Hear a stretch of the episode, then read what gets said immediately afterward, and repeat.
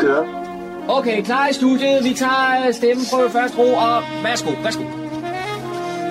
Du lytter til din egen radiomodtager. Fremragende, den er købt. Vi tager den, den her. Okay. Goddag og rigtig hjertelig velkommen her til programmet, der hedder Morgenkrøden. Mit navn er Kurt Kammersgaard, og de næste to timer skal jeg have fornøjelsen af at underholde med lidt af hver. Uanset trods, kan man sige, mundbind og andre restriktioner, jamen så er vi snedet os ind i november måned. Tro det, vel er det værd, og det kan man sige, der er jo noget næste måned, der truer, og det bliver også anderledes, men øh, det er noget, vi kommer tilbage til på et tidspunkt. Som altid, så plejer jeg lige at komme med en lille, øh, kan man sige, overskrift over, hvad det er, vi har med i dag. Det har jo været, det har jo været efterårsferie, og det har jo også smittet lidt af på os, kan man sige, fordi uh, vi har måske ikke været ude til så mange ting. Til gengæld er vi så været ude til nogle større ting, uh, og det skal vi så høre i dag. Det vil sige på den måde, hvis jeg skal tale direkte ud af posen, der er ikke så mange indslag, men til gengæld så er de gode, og så er de lidt længere. Så det hører vi mere om. Vi skal først høre noget om, at uh, vi skal med John Marco en tur til, uh, til Herlev Medborgerhus. Han havde nemlig været til jazzfestival. Det var sådan Københavns traditionelle jazzfestival, der blev afholdt her den 25. oktober inde i Herlev Medborgerhus. Der var han inde og fik nogle lydprøver med hjem. Der er selvfølgelig også en hel del musikprøver på det. Det mangler der bare, når man nu lever eller var derinde. Og, og så også en par snak med, med nogle af dem, der var med til arrangementet derinde. Så er damene som altid kigget lidt på humleborg.dk. Det kan I andre også gøre. humleborg.dk. Der er masser af lokale nyheder. Og den han plukker lidt inden, og det fortæller han lidt om på et tidspunkt også her i løbet af formiddagen. John har igen også været ude. Han har været nede på en krybdyrs internat nede i Kokkedal. Ja, det lyder mærkeligt, men det er rigtigt. Så hvis man ikke er meget for krybdyr, slanger og ting, så, så skal man måske lige skole lidt ned. For ja, jeg ved ikke, de siger jo ikke så meget sådan nu, men det er sådan en anden ting. Men i hvert fald, han har besøgt Claus Thomsen, der leder af stedet nede, og fortæller lidt om arbejde og det her med at arbejde med sådan nogle dyr, der er lidt anderledes end hund og kat, kan man vist roligt sige. Det skal vi høre om her sidst i udsendelsen. Så det er bare med at komme i gang, han har sagt, og så håber jeg, I hygger jer de næste to timer. Husk at øve, skulle det mis, man ikke fik det hele med, jamen så er der altså håb for i morgen mandag mellem kl. 18 og kl. 20. Ja, der genudsender vi hele bivetøjet, for vi optager det nemlig her nu, og så sender vi det ud mellem kl. 18 og kl. 20 i morgen mandag. Så velkommen til. Rigtig god fornøjelse.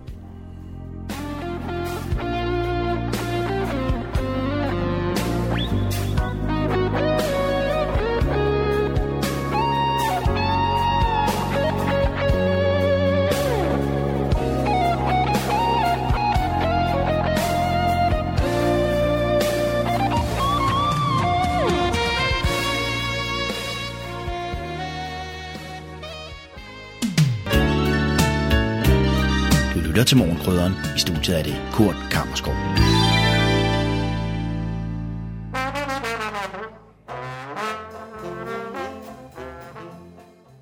Søndag den 25. oktober afholdt man Københavns traditionelle jazzfestival. Det foregik i Medborgerhuset i Herlev. Der var to jazzbands med til festivalen, nemlig Fjeltetten sammen med sangeren Anna Pauline Andersson – det andet band var The Spirit of New Orleans. Vi skal nu lytte til Fjeldsætten, der her spiller Basing Street Blues.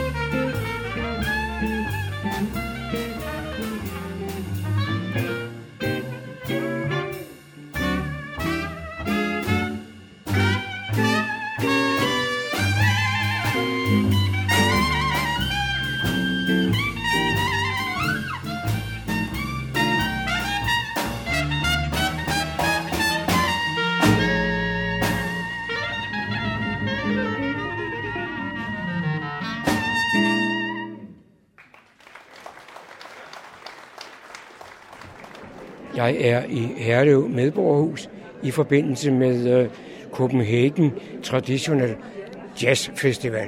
Og så står jeg sammen med en af arrangørerne her, nemlig Mogens Fjeldsø. Mogens, hvordan er det her kommet i stand? Ja, det er jo, det er jo startet, det startede sådan set sidste år, hvor vi øh, lavede den første festival. Og så øh, synes vi, vi skulle prøve igen. Og øh, vi var lidt nervøse for, om det kunne lade sig gøre på grund af corona. Men øh, alt øh, er lykkedes, øh, og, og der er de mennesker, der må være her. Og heller ikke en mere, en for meget. Men øh, vi, er jo, vi er også glade for at komme ud og spille, for vi har ikke fået spillet så frygtelig meget på grund af coronaen. Og øh, det gælder begge orkester. Vi spiller jo både med The Spirit of New Orleans og Anna Pauline og Fjeldsætten. Nu spiller jeg med Fjeldsætten og Pauline, Anna Pauline. Og vi er forholdsvis nyt orkester. Vi, vi havde faktisk kun spillet to gange. Så kom corona, coronaen ind og ødelagde det hele. Og den sidste gang, vi spillede, det var faktisk i Fredensborg. Og så har vi haft lidt småt privat, men ikke noget særligt indimellem her. Men øh, nu begynder der at gå lidt hul på det, men så har vi jo krisen igen. Så vi er spændende på, om det er måske det sidste job i år her. Det ved vi jo ikke. Men det er et dejligt orkester at spille med. Anna Pauline og hendes far, Jack øh, Anderson, de spiller jo fantastisk. Og, og Mogens Johansen er jo også en fantastisk kleinetist. Så vi nyder det rigtig meget. Kan, kan du mærke, hvordan stemningen er her i dag blandt, blandt publikum, som jo også er lidt et, et afsavn? Ja, det kan jeg godt mærke. Man kan godt mærke, at der kommer noget varme op til en. Fordi alle de dejlige mennesker, der er kommet, der er kommet frem her. Ikke? Og mange af dem, det er jo øh, nogen, som ikke har hørt os før. Så det er jo lidt spændende at se, hvordan de modtager det, vi laver. For de er vant til at høre Spirit of New Orleans, som de er meget glade for, de alle sammen, ved jeg. Men øh, nu skal de også høre noget nyt, og det bliver så også. Og øh, indtil videre lyder det som om, de har været glade for det.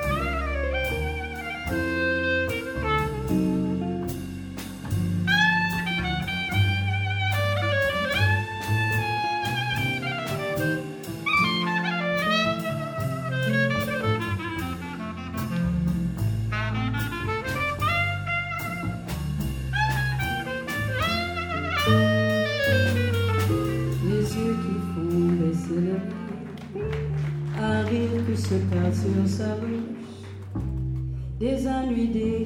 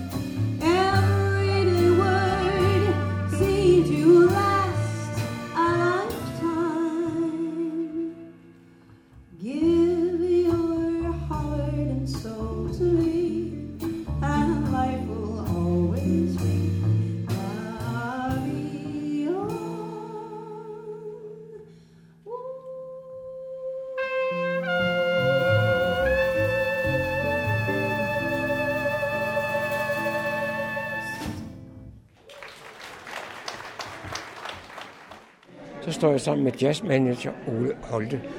Og øh, Ole, nu er det godt nok to bands, der er rodet op i den her Copenhagen, i Copenhagen uh, Traditional uh, Jazz Festival. Men de er jo ikke helt alene om det. Du har også en uh, finger med i spillet. Hvor er det, du kommer ind? Jamen, der sker jo det, at øh, de to kapelmester, Mogens Fjeldsø fra Fjeldtætten og Preben Nissen fra The Spirit of New Orleans, har jo lavet de her arrangementer i en årrække. Og for en del år siden, der kom de begge to til mig og sagde, Ole, vi bliver nødt til at bruge dig til at være praktisk gris, som de kaldte det.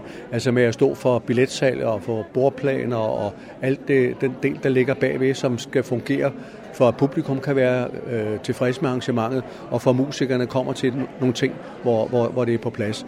Så, så øh, sammen med Lone har vi tonset rundt for at få tingene til at fungere. Jeg kan sige, netop i de her coronatider har det været utrolig vanskeligt at få øh, tingene til at, at virke, fordi næsten alt er jo lukket ned i de her tider.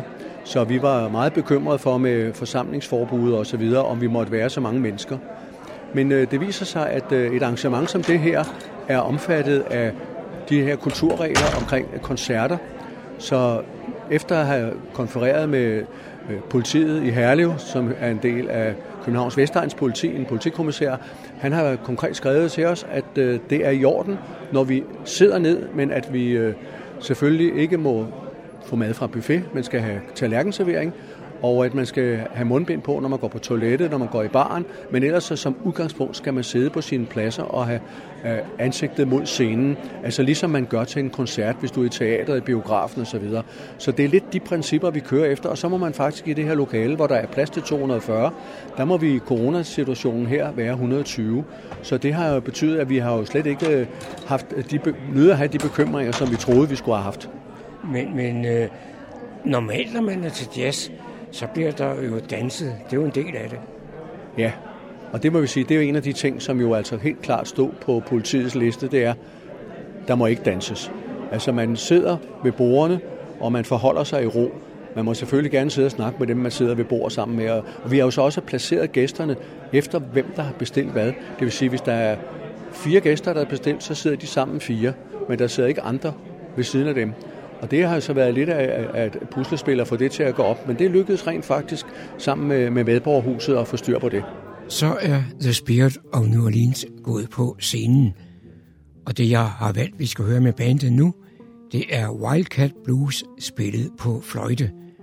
Fløjten bliver trakteret af Nils Flipper Stewart.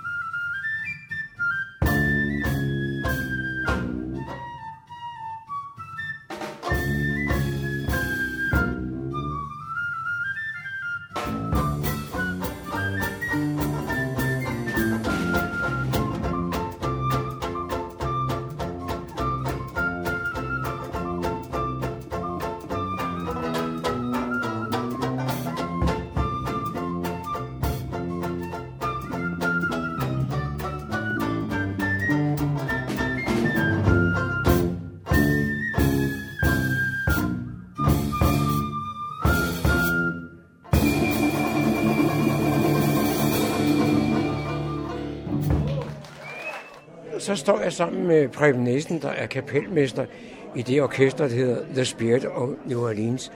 Preben, øh, det kører der vist meget godt i dag. Det er da rigtig godt i dag. det er det da ret jo, Marco. Jo, jo. Jeg synes også, det er rigtig dejligt at komme ud og spille igen. Jeg synes, det er rigtig dejligt, at vi kan lave den her festival sammen med Ole Holte og dig og Sterndorf og, og, og Fjeldsø og sådan noget, der jo står for den her festival. Og vi har glædet os, men mange har jo meldt afbud, men der er der alligevel kommet en 100 stykker, så det er jo flot, synes jeg. Det er vi taknemmelige for. Men øh, det er ligesom om, du holder dig lidt tilbage. Det er jo både dig og Mogens Fjeldsø, der ligesom har været tovholder eller idémager til det her. Nej, det er vist os alle sammen, tror jeg. Det, det synes jeg. Og Ole Holte har lavet et stort arbejde også, og, og alle sammen jo, det synes jeg. Det er bestemt. Det ser ud som, ja, musikere, I nyder at komme ud til publikum igen. Men det ser sandelig også ud til, at publikum nyder at komme til jazz. Det har du fuldstændig ret i. Nu kommer vi endelig ud, og jeg har endda taget konen med i dag, og hun har også glædet sig til at komme med, så det er jo rigtig dejligt, og det er dejligt at se alle de glade mennesker. Jeg tror, vi har behov for at være lidt sammen på den her måde, og der er jo fantastiske fine restriktioner omkring, hvordan ordene er stillet, tingene er særlige, man føler sig fuldstændig tryg ved at være her. Så det er jo dejligt, dejligt at komme i gang igen og leve den nogenlunde normalt liv, i hvert fald de her timer.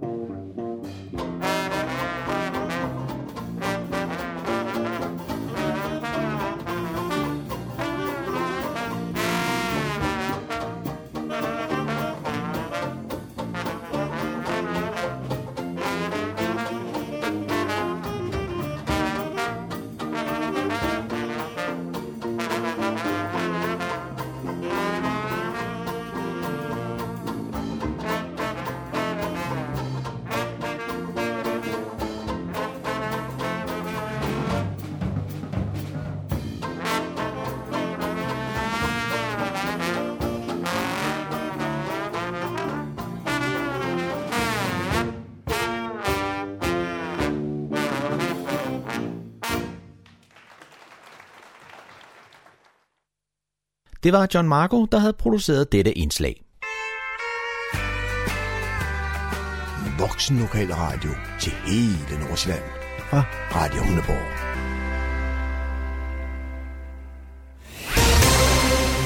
Så er det igen gået hen og blevet tid til lokale nyheder og kulturinformationer hentet fra humleborg.dk, oplæst og redigeret af Daniel Jørgensen.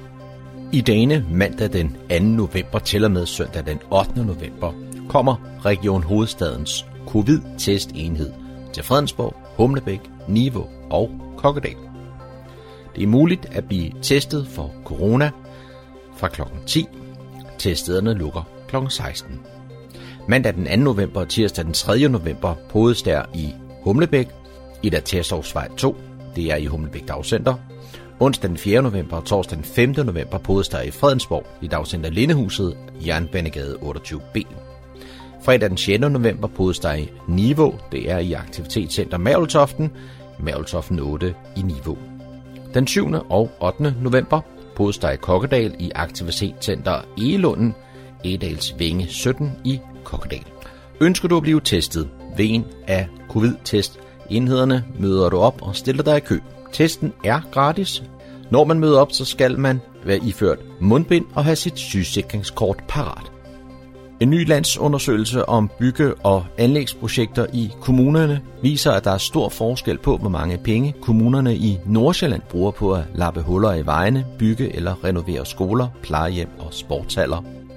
I Helsingør og Furesø har kommunerne de sidste tre år i gennemsnit brugt henholdsvis godt 4.000 kroner og knap 3.400 kroner per indbygger om året på ny asfalt, renovering af ældre bygninger eller nybyggeri. Fredensborg er derimod en af de kommuner i Nordsjælland, som har investeret mindst med godt 1800 kroner per indbygger. Gribskov Kommune ligger lavest med en årlig investering på godt 1600 kroner per indbygger. Det er en ny analyse fra DI Dansk Byggeri, der tager udgangspunkt i kommunernes investeringer i byggeri og anlæg i perioden 2017 til 2019. Helsingør er i top 10 over de kommuner i hele landet, der investerer mest i byggeri og anlæg, mens Gribskov og Fredensborg er i top 10 over kommuner, der investerer mindst. Den anmelderroste forfatter Iben Mondrup kommer søndag den 8. november kl. 11 til Fredensborg Bibliotek, hvor hun fortæller om sit forfatterskab med særlig vægt på sin seneste roman, Tabita. Iben Mondrup er det seneste år blevet et navn på den danske litterære scene. Hun fik sit gennembrud med romanen Godhavn, som hun også vandt læsernes bogpris for. Såvel Godhavn som Tabita foregår i Grønland, hvor Iben selv er opvokset. I Tabita sættes der gennem en historie om søskendepar, der fjernes fra Grønland og placeres i Humlebæk, fokus på et tabu fra Danmarks tid som kolonimagt. Iben Mondrups besøg hos Fredensborg Bibliotekerne foregår som et led i, at den danske bogbranche i weekenden den 7. og 8. november netop sætter fokus på bogen og litteraturen ved en lang række arrangementer over hele landet. Billetter til foredraget med Iben Mondrup koster 50 kroner plus gebyr, 40 kroner for medlemmer af Biblioteksklubben, og de kan købes på Fredensborg Bibliotekernes hjemmeside. Foredraget bliver afholdt i overensstemmelse med gældende retningslinjer i forbindelse med coronasmittefare. Læs disse og andre lokale informationer og nyheder på humleborg.dk. Disse var oplæst og redigeret af Daniel Jørgensen. Du lytter til morgenkrydderen. Jeg er taget til krybdyrinternatet i Kokkedal, og ved min side der har jeg Claus Thomsen. Claus, hvad er et øh, krybdyrinternat egentlig? Jamen, det er jo nogenlunde det samme som et øh, alle mulige andre internater, hvor der får dyr ind og får dem videreformidlet. Og det er jo dyr, der kan komme dels fra dyrevandsager, det kan være private indleveringer, hvor folk ikke kan have dem mere, og det kan være politisager eller hittedyr. Så der kommer mange forskellige dyr ind her, og vi får dem så som regel ud i gode hjem igen, de fleste af dem. Og så skal du ikke være nogen hemmeligheder. Jeg har mødt dig tidligere. Du var lærling i en virksomhed, hvor, hvor jeg var ansat. Og det var jo et helt, helt andet fag. Ja, jeg har beskæftiget mig rigtig meget med øh, elektronik og med, øh, med IT. Øhm, men har altid haft interessen for dyr også, og nu har jeg så fået chancen for at, at leve af min hobby. Og din hustru er jo også aktiv med i det her. Hvad laver hun ved siden af? Jamen, Pernille, hun laver, øh, hun laver produktionslogistik, hvor hun øh, øh, har en HD i supply chain, så sidder og, og styrer logistikken omkring øh, produktioner af forskellige ting. Jeg synes ikke, det er så tit, at jeg støder på det, der hedder krybdyr. Er der virkelig et behov for et internat? Det er der helt sikkert. Nu er vi godt nok det eneste internat i Danmark, men, øh, men krybdyrene er faktisk ret højt rang, øh, rangeret på, på, øh, på listen over, over øh, kæledyr, som folk har. Det ligger på imellem en, en øh, tredje og fjerde plads i populære kæledyr. Så der er rigtig mange, der er krybdyr. Men krybdyr spænder jo også over rigtig mange forskellige underarter af, af, af dyr. Der er jo alt fra, fra skildpadder, øjler og slanger, og både landlevende og vandlevende øh, dyr. Så det er rigtig mange forskellige dyrearter. Jeg kan da ikke forestille mig at kæle med en skildpadde eller en anden øjle. Det kan man faktisk godt. Øh, de, de, de mest populære landskildpadder, øh, de russiske og græske landskildpadder, øh, og i øvrigt også øh, de afrikanske typer, de kan blive, få deres helt egen personlighed og øh, kan sagtens øh, være kæledyr, hvor, hvor de godt kan lide at blive klappet og hvor man kan få et forhold til. Inden vi gik i, i gang med vores øh, lille snak her, mm. der var jeg jo lidt rundt og kigge på menageriet. Ja. Og jeg skal da love for, at der, der er mange individer. Men det er jo ikke kun krybdyr. Nej, der er et par andre eksotiske dyr, som vi også ved noget om, som der er kommet ind. Det er nok mest papegøjer, men vi har da også et enkelt pindsvin, og, og har haft mange forskellige dyr i pleje. Fordi øh, da jeg arbejder for dyreværnet og, og laver politiopgaver for dyreværnet, så får vi jo en hel masse ting ind en gang imellem, som, som øh, vi ude på dyreværnet ikke er så gode til at passe, men som vi kan passe her. Så vi har også nogle andre dyr indimellem. Du siger, du arbejder blandt andet for, for politiet og dyreværnet. Og jeg så, at der ude i din indkørsel holder en, en dyreambulance. Og det var faktisk meningen, at vi skulle mødes lidt tidligere i dag, men der var du på, på landevejen. Ja, øh, jeg er ansat af dyreværnet, og dyreværnet er underentreprenør for politiet på, øh, på dyresager. Og øh, meget af det, jeg laver, det er at køre ud og hjælpe øh, hittedyr med at finde hjem. Det kan være hunde og katte og skildpadder og andre dyr, som der bliver fundet, og som jeg så hjælper hjem. Øh, men der er så også decideret øh, sager omkring øh, trafikuheld og, og øh, brand og brandskadede dyr, og altså i det hele taget øh, dyrmishandlingssager og sådan nogle ting, som vi hjælper dem med. Når du nu er med i denne ambulancetjeneste, så er du vel på nærmest 24-7? Jeg har øh, vagt øh, hele døgnet rundt. Øh, det er jo ikke hver dag, der kommer nogle sager, men når der så kommer nogle sager, så skal jeg være klar til at køre ud. Og nogle sager, de tager måske en time eller to, og andre sager, de tager måske flere uger. Så det er sådan meget forskelligt, øh, nogle af de sager, vi er ude på. Men med det job, du har her, er det så muligt at holde ferie? Nej, det gør vi ikke. Fordi vi har jo ligesom alle vores dyr her, så, øh, så vi skal være her. Øh, vi kan ikke tage væk herfra i, i ret lang tid. Vi har nogen, der kan dække et døgn eller to, men det er også det maksimale, fordi vi skal være ved vores dyr, vi skal holde øje med, at de har det godt, og vi skal kunne gribe ind. Nogle af de dyr, vi har, er jo meget, meget svækkede, og det kræver, at man er over dem og kan se på dem, hvornår de trænger til at få noget hjælp. Som sagt, så var jeg lidt rundt og, og se på menageriet, og der er mange forskellige arter, og jeg går ud fra, at de skal have forskellige foder. Hvordan finder du ud af det? Jamen altså mange af dem øh, kan vi jo i hovedet, hvordan de skal passes. Og i virkeligheden så mange af de, øh, altså man kan jo inddele krybdyrene i, at der er, er rådyrene, og der er de, de øh, plantespisende dyr. Og de plantespisende er med visse variationer øh, nogenlunde de samme ting, de skal have. Hvor, hvor de kødædende, der kan man godt, øh, der har vi forskellige typer mad til dem også. Og mange af dyrene, dem kender vi jo i forvejen og har prøvet at have dem før, men ellers så øh, må vi jo slå dem op. Vi har også et par biologer, vi kan, og en meget, meget dygtig dyrlæge, vi kan spørge til råds, hvis der er noget, vi er i tvivl om. Øh, men en gang imellem, så er det noget med at, at sige, okay, den skal, skal have nogle helt specielle forhold, og det må vi så lave til den. Vi har øh, terrarier kørende jo, både ørkenterrarier og, og regnskovsterrarier kørende. Og alene inde i vores dyrerum, der har vi øh, seks forskellige lyssætninger, som vi har til de her buer, afhængig af om det er ørkendyr eller, eller øh, regnskovsdyr eller skovlevende dyr. Hvor mange dyr har I i øjeblikket? Jamen, vi har et godt stykke over 200 dyr inde i øjeblikket. Øh, nogle af dem er fastboende, fordi de bliver brugt til, når vi er ude og holde kurser og, og foredrag, og bliver brugt som formidlingsdyr. Så har vi vores plejehjemssektion, som der er øh, ældre krybdyr, som der ikke skal ud i nye hjem.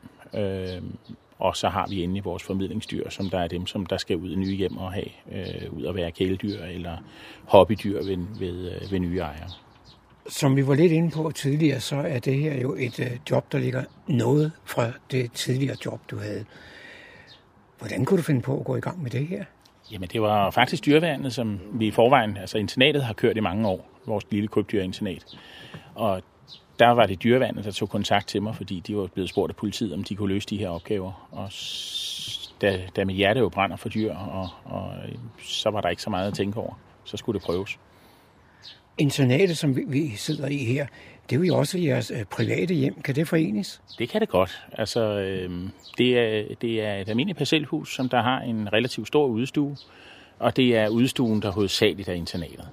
Der er lidt dyr, der er kommet ind i den egentlige stue også, fordi specielt papegøjerne har brug for at være et sted, hvor der sker noget, og hvor man kan snakke med dem og holde øje med dem.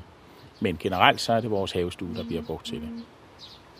Du fortalte, at øh, dyreinternatet, eller krybdyrinternatet, var i gang allerede, mens du havde det tidligere job. Hvor, hvor længe har I egentlig haft det? Jamen, det er jo sådan lidt, lidt øh, hvordan man kigger på det, fordi det er jo noget, der er kommet lidt hen ad vejen. Men øh, i hvert fald de sidste 12 år har vi været i gang.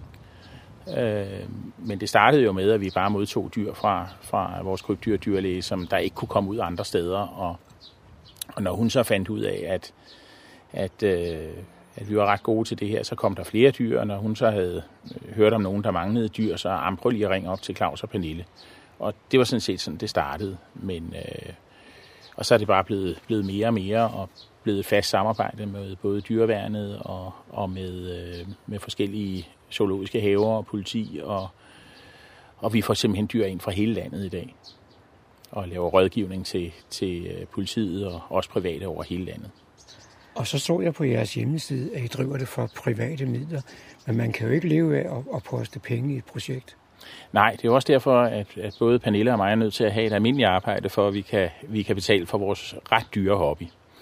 Øh, vi får ikke specielt meget tilskud. Vi har nogle fonde, der engang imellem giver os en lille smule, og vi var heldige for nogle år siden at, at modtage penge til et solcelleanlæg, så en stor del af vores strømregning, som der er en væsentlig del af det her, bliver dækket. Men vi har jo stadigvæk store udgifter på foder. Vi bruger øh, noget, der ligner en, en øh, to kilo salat om dagen, eller grønt om dagen, øh, som vi jo dækker i.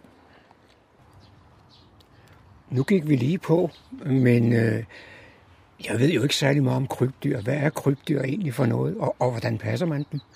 Jamen altså, krybdyr er en fælles race for en, en masse underraser, og for, faktisk også forskellige dyretyper. Men kendetegnet for dem er, at det er koldblodede dyr. Det vil sige, at øh, de genererer ikke selv varme. De skal have varme fra deres omgivelser. Og, øh, og så er de fleste af dem også æglæggende. Øh, og, og det er så også det, der er kendetegnet for dem som, som overrasse. Men, men det, de skal have varme, er meget, meget vigtigt. Øh, vores dyrerum derinde holder vi på en konstant temperatur på 27 grader, og derudover der er varme i buerne, så de selv kan varmeregulere derfra. Og det er noget, man skal være meget, meget opmærksom på, når man køber krybdyrene. En anden ting, man skal være opmærksom på, er, at langt de fleste krybdyrstyper, de for at kunne optage kalken, skal de kunne danne D3-vitaminet, og for at danne D3-vitaminet, så skal de have noget UVA og noget UVB-lys. Og, øh, og det vil sige, at det skal være det rigtige lys, det skal være det rigtige varme, der skal være i burene, og selvfølgelig også det rigtige foder til dem. Og det er alt sammen noget, som vi kan hjælpe med her. Også selvom man ikke har hentet dyret ved os, er man velkommen til at ringe og få gode råd her. Fordi man kan godt finde noget på nettet, men det er meget, meget forskelligt, øh, hvad kvaliteten af de informationer, man finder på nettet er. Og nogle af dem er fuldstændig modsatrettet. Så det er vigtigt, at man henter sin information om krybdyrene et sted og, og øh, holder fast i dem. Og det UV-lys, du taler om, er det noget, vi andre får fra solen? Det er noget, vi andre får fra solen, og det er også noget, de, de der, hvor krybdyrene kommer fra, vil få fra solen. Men når man har dem i terrarierne, så er det vigtigt, at man ud over almindelig hvidt lys, som der gør, at dyrene trives, at man så også har øh, noget UV-lys. Og det er igen et spørgsmål om, hvor kraftigt det skal være, alt efter, hvor dyrene lever. Fordi det er klart, at skovskildpadderne får ikke så meget UV-lys i naturen, som de ørkenlevende dyr. Og derfor er der også forskel på det UV-lys, de skal have. Og det vi ofte ser, det er jo altså også, når folk ringer, og noget er ved at gå galt med de her dyr, at de glemmer, at de UV-lyskilder, pærerne, som man kan købe i dyrehandlerne, de holder altså ikke mere end et år. Selvom de lyser, så giver de ikke det nødvendige UV-lys. Så der er nogle ting, man skal være opmærksom på der også. Når vi nu taler om varme til disse øh, dyr, så tænker jeg jo på den her øh, kyllingepære, som man har på, på hønserier. Det er jo en øh, infrarød sag. Ja, altså man kan sige, øh, varmen i buerne, det vi gør her på internatet, det er jo, at, at vi har strømoptimeret eller energioptimeret vores internat, så derfor har vi hele rummet opvarmet til, til det, der er minimumstemperaturen for krybdyrene. Og så har vi forskellige former for varmekilder. Nogle af dyrene kræver infrarød varme, og der har vi nogle infrarøde varmepaneler i buerne. Og nogle af dyrene, langt de fleste af dem, der kan vi klare os med nogle bundvarmemotter, som, som der ligger under terrarierne, og så bliver styret med termostat. Hvem er det, der afleverer dyr til jer? Jamen det er, det er mange forskellige mennesker. Det kan være alt fra folk, som der øh, måske har haft øh, en, en skildpadde hele deres liv, og nu er blevet for gamle til at, at, øh, at håndtere den. Vi har en skildpadde, som der er et godt stykke over 100 år gammel, som der er en ældre dame, der ringede, og nu skulle hun på plejehjem, og nu kunne hun ikke håndtere den mere, øh, og skulle sørge for, at den kom videre et godt sted. Og det kan være unge mennesker, der har været på, på messer og fået købt sig et dyr, uden at være klar over, hvad det var, de købte, som der fandt ud af, at det var ikke det, de skulle have. Øh, og så kan det være fra dyreværnssager. Øh, så de kommer mange steder fra. En ting er jo at modtage disse dyr og have plads til dem, men man skal jo også vide lidt om pleje og, og, og behandling. Det skal man vide meget af, øh, eller meget om. Vi har jo heldigvis en rigtig, rigtig dygtig dyrlæge, som ikke bor så langt herfra, som der er, er øh, formodentlig øh, Europas bedste på krybdyrsiden. Og øh, vi har et meget tæt samarbejde med dem, og også et tæt øh, venskab med hende og hendes mand. Øh, så, så der lærer jeg jo en del der, og, og øh, hun er inde over, hvis der er nogle specielle ting og nogle dyr, der skal kigges på. Øh, og så er det jo erfaring. Altså det er jo, når vi får et nyt dyr, så må vi jo lære om det. Øh, og kigge på det, og, og meget af det er jo også, at to dyr skal ikke nødvendigvis, selvom det er samme race, behandles ens, fordi hvor kommer de fra, og hvad har de været ude for før. Så der er man nødt til at, at, øh, at kigge på dyrene og se, hvordan de trives, og hvis de ikke trives, jamen, så skal man jo lave noget om så står vi i øh, dyrerummet, og øh, Claus, du har lovet mig, at du vil fortælle lidt om en, en skildpadde. Ja, vi har jo mange forskellige øh, dyr herinde, og mange dyr, der kommer fra forskellige øh, mishandlingssager. Den værste, vi nogensinde har været ude for, det er Charlie, som vi står ved her. Charlie er en øh, russisk landskildpadde, og øh, historien om ham er, at vi for, det er nok efterhånden fem år siden, der øh, bliver jeg ringet op af min gode kollega Nina, som der har været over på en dyrevandssag over i Jylland, hvor der er en frygtelig masse hunde og katte, som der har levet under forfærdelige forhold. Og hun har så også fundet en landskildpadde, som der ser ganske forfærdelig ud. Uh, hun ringer til mig og siger, at den bliver kørt til, øh, til øh, øh, Rødovre her i løbet af i aften, kører jeg over med den. Og så må du komme ud og hente den, fordi vi skal altså have den over til nogen, der, der kan se, hvad der skal ske med den her. Og da jeg ser Charlie første gang, så tænker jeg, at det er simpelthen løgn hans kønsorganer, de hænger blodigt efter ham, og han sætter simpelthen blodspor, når han går. Han kan dårligt bevæge sig, fordi han har så mange lag hud. Krybdyrene, når de vokser, så smider de de yderste lag hud.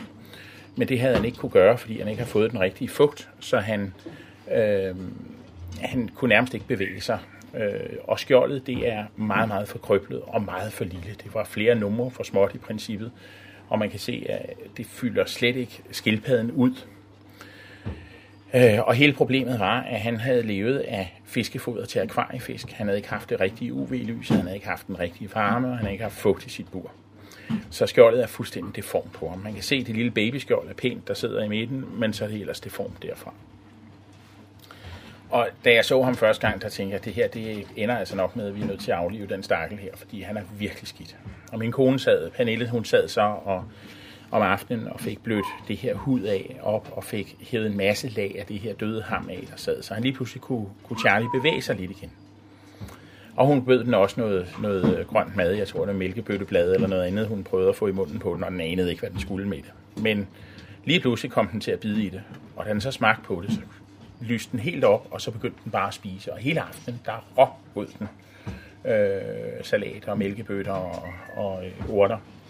Og det var simpelthen utroligt at se den forskel, der var med den her lille skildpadde. Men den trak vejret meget, meget underligt, og, og dagen efter kørte jeg ud til dyrlægen med den.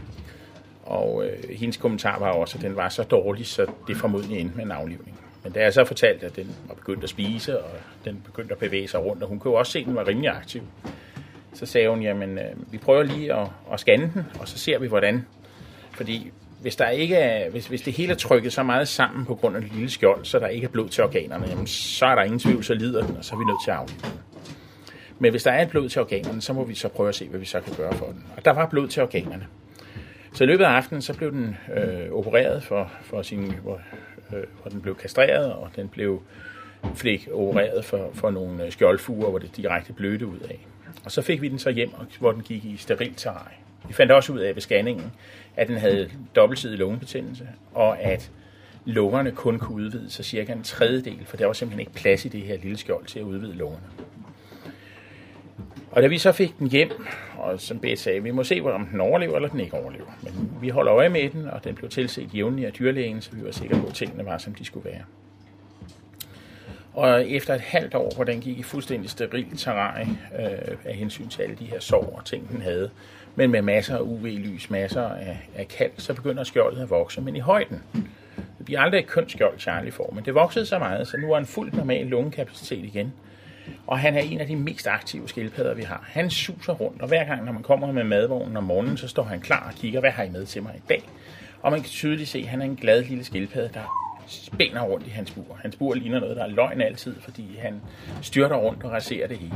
Og så har vi så her for nyligt introduceret en, en hund til ham, og de går så og danner sådan et lille hyggepar, der går, og, og, og det fungerer rigtig godt. Så han får lov at bo ved os. Når I nu har passet og plejet og sørget for, at de enkelte individer har, har fået det godt, så kan I jo ikke have dem boende, de skal jo videre. Ja, og heldigvis så får vi også øh, noget, der ligner en 200-300 dyr videre hvert år til nye hjem. Og det er meget forskelligt, dem der kommer og henter. Det kan være hobbyfolk, som der måske har store øh, hold af skildpadder i haverne, og hvor de har dem udendørsanlæg og øh, hibernerer dem om vinteren. Og det kan være øh, de, de private mennesker, der, hvor, hvor øh, et, et, et barn skal bruge en, en god ven og et kæledyr, for forældrene jo selvfølgelig er dem, der adopterer dyret og sørger for, at det bliver behandlet rigtigt. Men, øh, men vi har, vi har jævnligt, altså det er flere gange om ugen, så har vi folk, der kommer og henter dyr. Hvor vi, vi har også sørget for at give dem den, at klæde dem på til at have de her dyr. Fordi nogle af dem, der kommer, de er ikke helt klar over, hvad de går ind til, og der hjælper vi jo selvfølgelig med at rådgive og vejlede, og folk kan altid ringe til os og få gode råd om, om deres krybdyr. Vi hører jo hver eneste år om de såkaldte sommerhuskatte. Ja, altså det ser vi ikke helt så meget med, med krybdyrene. Det ser jeg jo i forbindelse med, med mit arbejde med dyreambulancen, men vi ser det ikke så meget med krybdyrene. Men vi ser ofte det her med, at folk laver et impulskøb, og så finder ud af, at det var egentlig ikke det, vi skulle have alligevel. Øh, og så er det, de kommer og afleverer dem.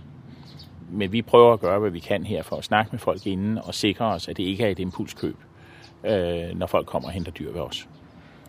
Fordi øh, vi gennemgår med dem, og en gang med dem, så kan det godt være, at de kommer for at hente, eller henvender sig for at ville, ville adoptere en type dyr, og de faktisk ender ud med at få et helt andet dyr, fordi jeg kan se, at det andet vil ikke fungere for dem, men det her, det vil fungere for dem.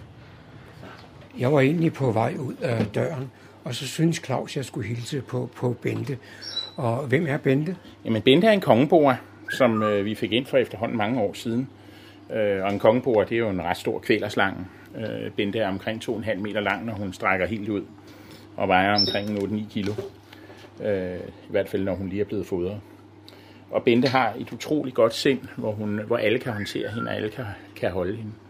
Og hun har kureret rigtig, rigtig mange slangefobier, fordi folk, som der egentlig er bange for slanger, når man kommer med sådan en sød slange der, selvom den er stor, så de fleste siger, jamen hvem kan være bange for en slange, der hedder Bente? Og navnet passer meget, meget godt til hende, fordi hun er virkelig, virkelig omgængelig og sød, og øh, nyder at blive holdt og nyder at blive håndteret. Øh, det er der ikke så mange kongeboer der gør. Så hun er rigtig god at have med rundt også, når vi, laver, øh, når vi er ude på filmsæt, hvor vi engang imellem leverer dyr til, og, og, og, og jamen, så er Bente bare med. Det er også der vi leveret slanger til, til den sidste Iqbal-film, og øh, stort set alle derude, inklusive instruktørerne, de rendte rundt med Bente på skuldrene, imens vi optog, fordi de synes bare, hun var så dejlig og sød. Så det er en af vores kongebord. Det var John Marco, der havde produceret dette indslag.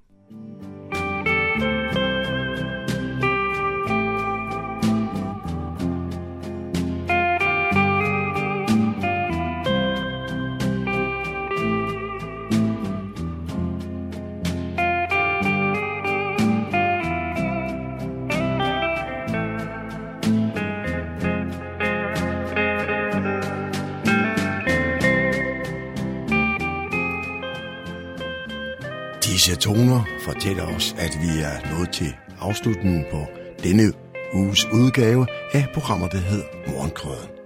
Her fra redaktionen, som består af undertegnet, jeg hedder Kurt Kammersgaard. Ja, der siger jeg tak for nu, og på genhør en anden god gang.